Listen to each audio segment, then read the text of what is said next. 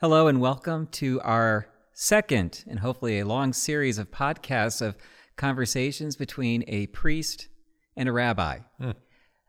My name is Craig Swan. I am the rector and priest at St. Peter's by the Sea in Narragansett, and I am joined by I am Rabbi Ethan Adler, um, spiritual leader of Congregation Beth David, which is about four or five blocks from here. And we've had a wonderful 30 year plus relationship between both our church and Temple Beth David. For this podcast, we want to look at the concept of healing and what that means when um, people of God talk about healing. And it couldn't come at a better time as we record this. Our country is once again in turmoil. Our divisions could not be more clear as we have just seen the storming of the nation's capital and are now in the process of impeaching and beginning to get ready for a trial of a sitting president. And we hear the word we need to heal our divisions.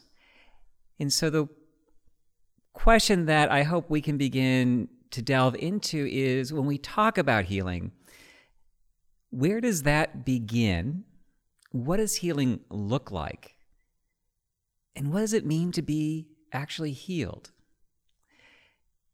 And so, to begin our conversation, I want to turn this over to Rabbi Adler to share his thoughts, and then we'll move on from there. Very good. Thank you so much. Again, I appreciate the opportunity to spend time with you and hopefully soon with the congregation as well. Um, as you've said, we've enjoyed our last 30 plus years together and hope to continue for, for many, many more years. Um, I think when I think about healing, I think if I had to summarize it all into as few words as possible, I would say it's a journey from stressed to blessed.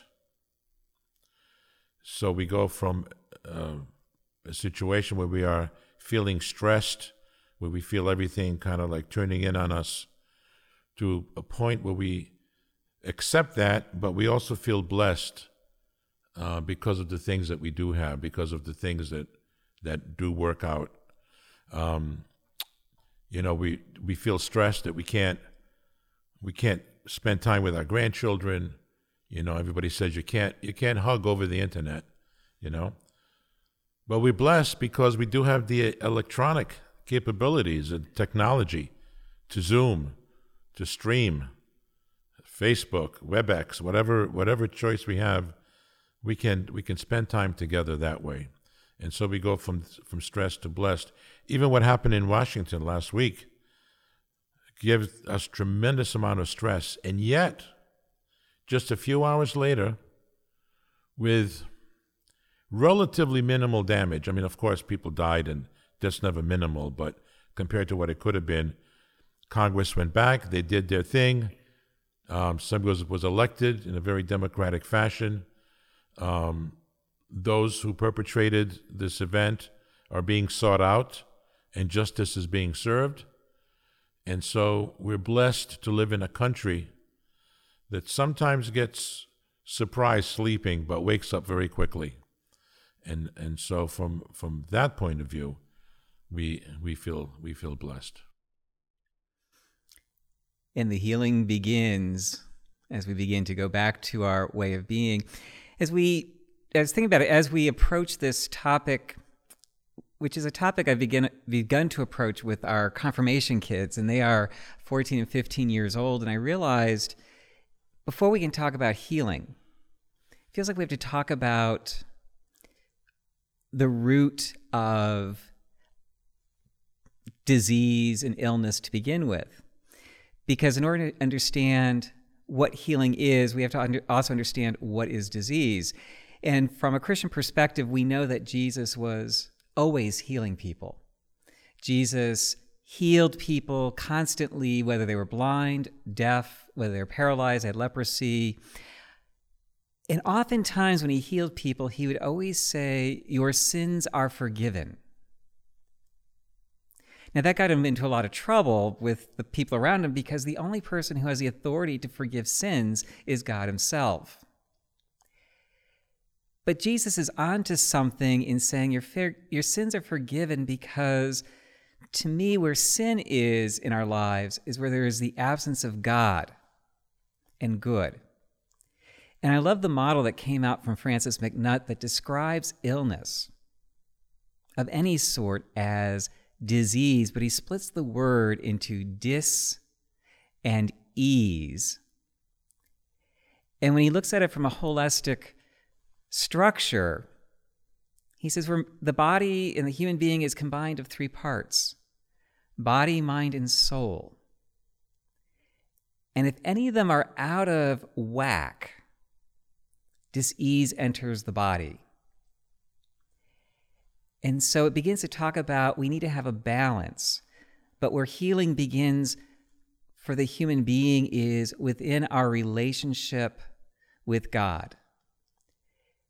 And so when Jesus goes to heal, he often says, Your faith has made you well, which is a statement of your relationship or return to God has made you well, and your sins are forgiven. So he's declaring that they have put their spiritual component mm-hmm. back onto a firm foundation.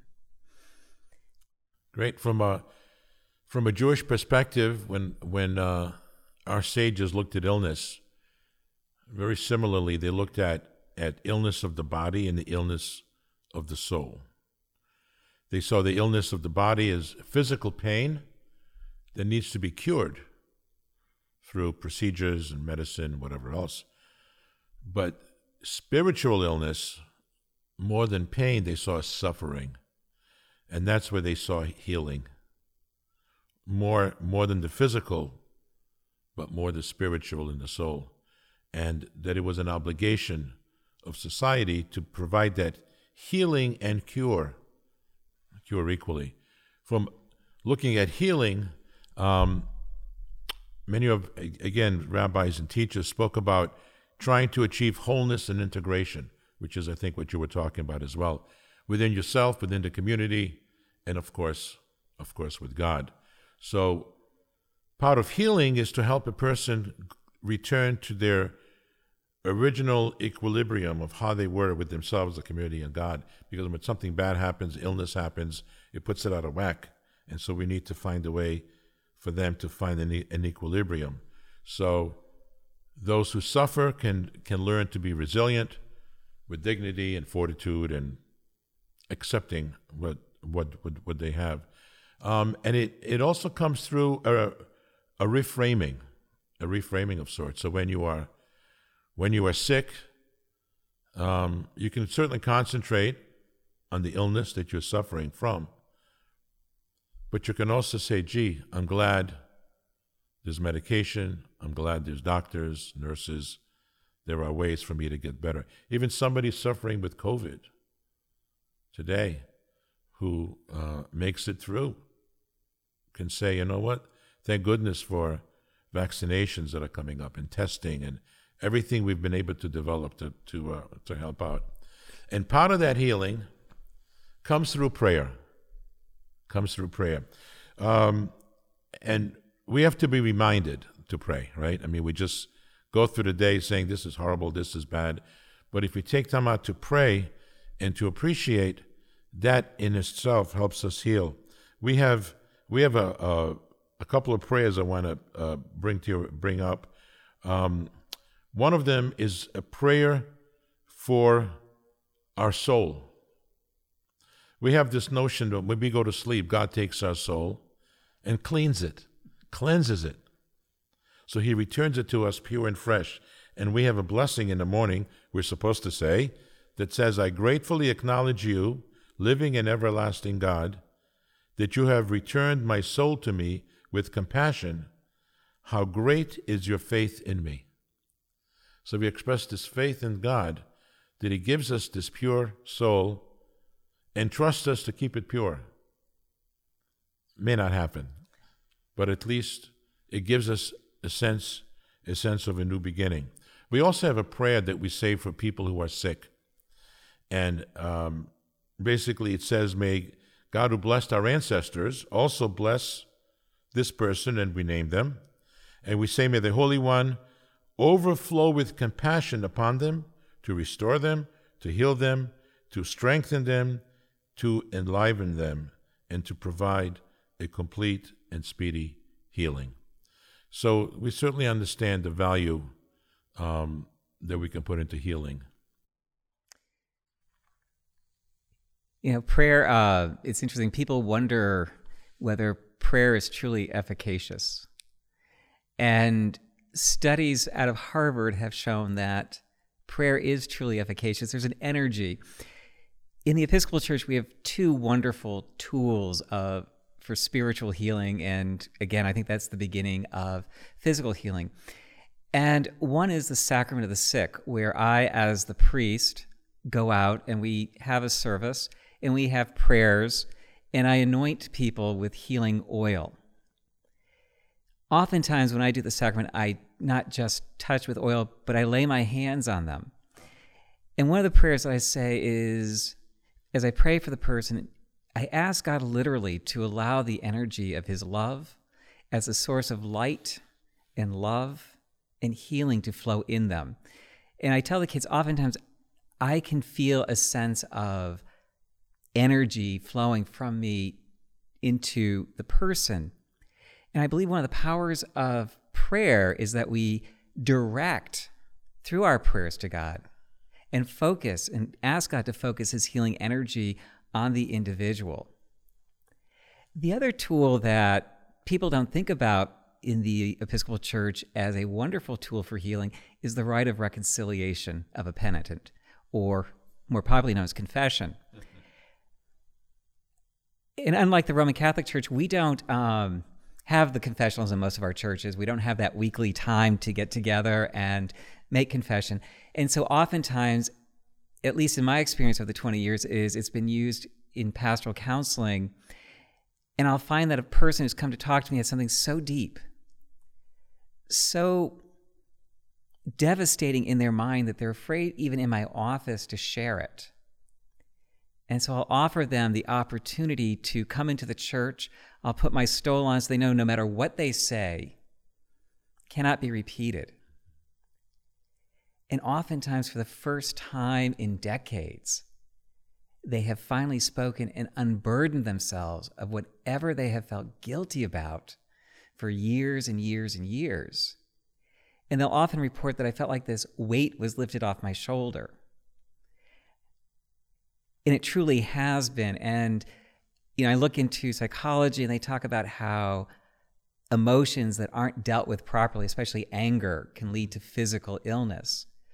Well, so can that fo- walking around with that weight of guilt and how that guilt over time does affect the body. And so, and it also puts a wedge between us and God. And so the ability to be actually able to unburden themselves. And for me as a priest to be able to say with assurance, your sin is forgiven. Just like you talked about in the morning, God washes you clean through the night. I can say, God washes you clean. Go out and basically be free of this guilt. Right. And um, it begins a process of both mental healing and for some, it opens themselves for whatever physical thing has weighed them down as well. Absolutely. Forgiveness, a lot of people have issues with forgiveness because they they associate for, forgiveness with forgetting. They associate if I forgive you, that means that whatever whatever you did was okay. It doesn't bother me anymore. I'm I'm I'm okay with it. And what many people don't realize is forgiveness is really not for the person that you're forgiving. It's for yourself.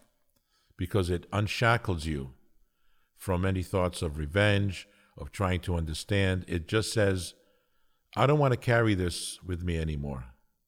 So I need to forgive you for me. I saw an incredible segment on 2020 many years ago where this young man, probably in his 20s, was drunk, driving, and he hit a woman um, who was pushing a stroller with like a, an eight year old. And sadly, the eight year old died, and he went to prison. And um, I guess for life. So now he's like 55 years old, and um, he spoke to the to the prison chaplain, and he says, "I would like to meet the woman. I'd like to meet the mother, and just tell her how sorry I am."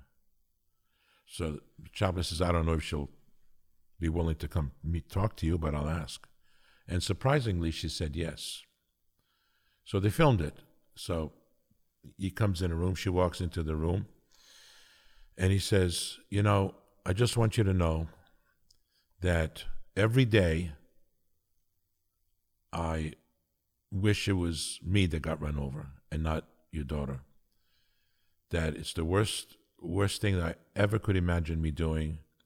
And every day, every day, I pray to God. I found the Lord. I've been studying the Bible, and um, I'm just so very sorry and I'd like forgiveness. And she said, I wasn't going to meet you, but I thought about it and I felt I had to. She says, I want you to know I still hope you rot in the underworld. But I needed to confront you for me. So I can forgive you, not for what you've done, but I can forgive you so I can move on. And then, then she left. And I, I thought it was, people have reactions to that, but I thought it was very poignant to show us that when we forgive, it's, it's, really, it's really something that's good for us as well. It's very much in line with, with Dr. Marie Fortune, uh, former professor at Yale University, uh, wrote about in terms of the stages of healing of women who have suffered um, sexual trauma. And that basically what forgiveness is, is not about forgetting, but it's no longer allowing that person to have control over you or that incident to rule your life and to be able to move on from there without carrying that burden. And that's very much what the woman talks about mm-hmm. is you know i'll leave your punishment now up to god whatever that looks like. Right right. But for me i'm not going to worry about it anymore. And as marie points out as well is that it doesn't mean i forgive you so now we're going to be friends. And we're going to socialize. That's not mm-hmm. what it's about. Right. Um, and she actually um, blamed the church at one point of being too quick to forgive especially in terms of um, people of sexual um, perpetrators of sexual assault because everyone wants to forgive, forget, and move on. But the healing of the person who's been traumatized begins when they say, I don't want to be controlled by this anymore. I'm going to let it go and forgive and move from there. I think as I look at our country today and its divisions, one of the things I've been preaching about is we need to begin with forgiveness. There's so much anger. It doesn't mean that we sweep the problems of the country under the rug. We're still going to disagree on what the outcomes are.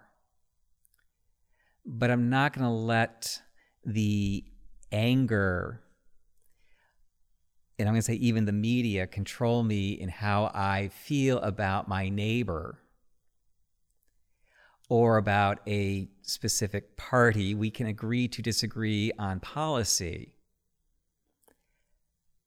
But in terms of beginning to unite, because as I said to my congregation uh, last week, is that there's not a one person in this congregation, including their priest, who hasn't lost a friendship or is no longer speaking to a family member because of the um, issues and the division of this country.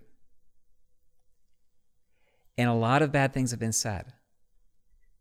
And until we begin to work with love and unity, and let past words be past words, but know that we seek unity because we are all beloved children of God. Mm-hmm. Until that happens, we can't have unity. Now, that's not to say that we don't have a lot of issues in this country to fix. Yeah, and I think one one way to deal with anger is to reframe to reframe your world. And I, I, would like this is a true story um, written by a neurologist um, who had this experience with a patient. We'll call him Jonathan, just for the sake of a name. And he writes, he says, Jonathan was a successful artist who painted large abstract canvases resplendent with every color in the rainbow.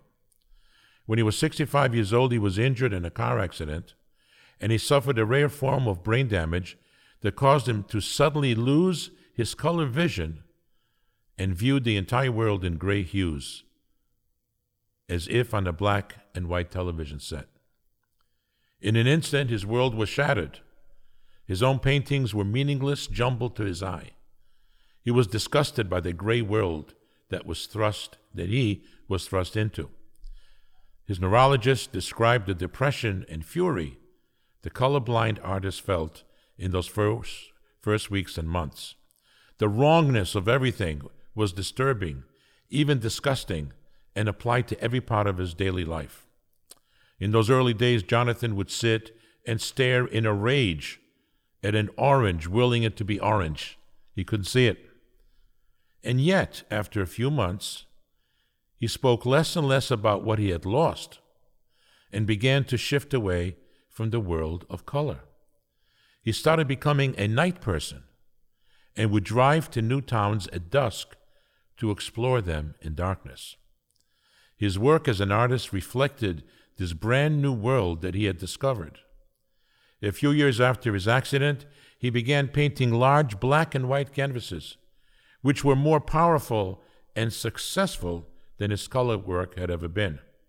His unique vision was born through terrible loss and pain, but a terrible loss reframed. Jonathan was able to find fresh ways of communicating creatively. Only through the mourning, the loss of color, did he truly find a new world of texture. So certainly reframing help us can help us to put things into into perspective. And another part of reframing um, is to help us adapt a positive mental attitude that says, you know, things are bad, but my goodness, could they be worse? could they could they be worse? And uh, doesn't take too much imagination to think how much worse we could be in this country. And um, so I think reframing um, can be a first or one of the few first steps towards towards healing.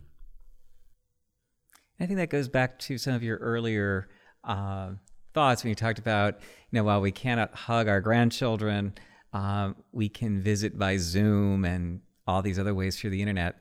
Uh, I remember growing up, the commercial Ma Bell is the next best thing to being there, and now we've improved upon that to Zoom. Right.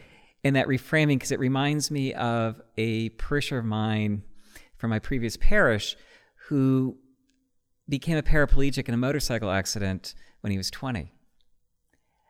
And he, just like the artist, he mourned and mourned and mourned um, the loss of these of his legs. Took up alcohol and just was ready to give up. And it wasn't until he discovered he was going to be a father and his wife gave him the word either you grow up or I'm out of here that he began to turn his life around. And the advice that he gave me and what got him going day to day is he said, I learned to focus on everything I can do and not on what I can't. When I did his funeral, I talked about the fact that stupid me uh, one day talking to him in his wheelchair said, "You know, your boys are really tall. Where do they get their height from?" And he looked for me and said, "Father, I was six foot two when I could walk, and I had forgotten that he was in that wheelchair because the wheelchair wasn't an obstacle." It was part of who he was, and I talked about how he had gone from being broken to being whole, even though his back may not have healed. In his brokenness, he felt found wholeness. And I think that's really the key to when we talk about healing and spiritual healing it may not be about physical repair all the time, but it's finding peace and being able to grow within that obstacle to find wholeness in your brokenness. And that wholeness, I think, comes from our relationship with God. Yeah, and also, I think another key element is um, appreciation. We can appreciate what, what we have, as you said, rather than concentrating on what, what we don't. Um, and to ap- appreciate the little things that we have. Um, our ability to button the shirt, which someday we may not be able to. Um, even, dare I say, going to the bathroom. In the Jewish tradition, there is actually a bathroom prayer.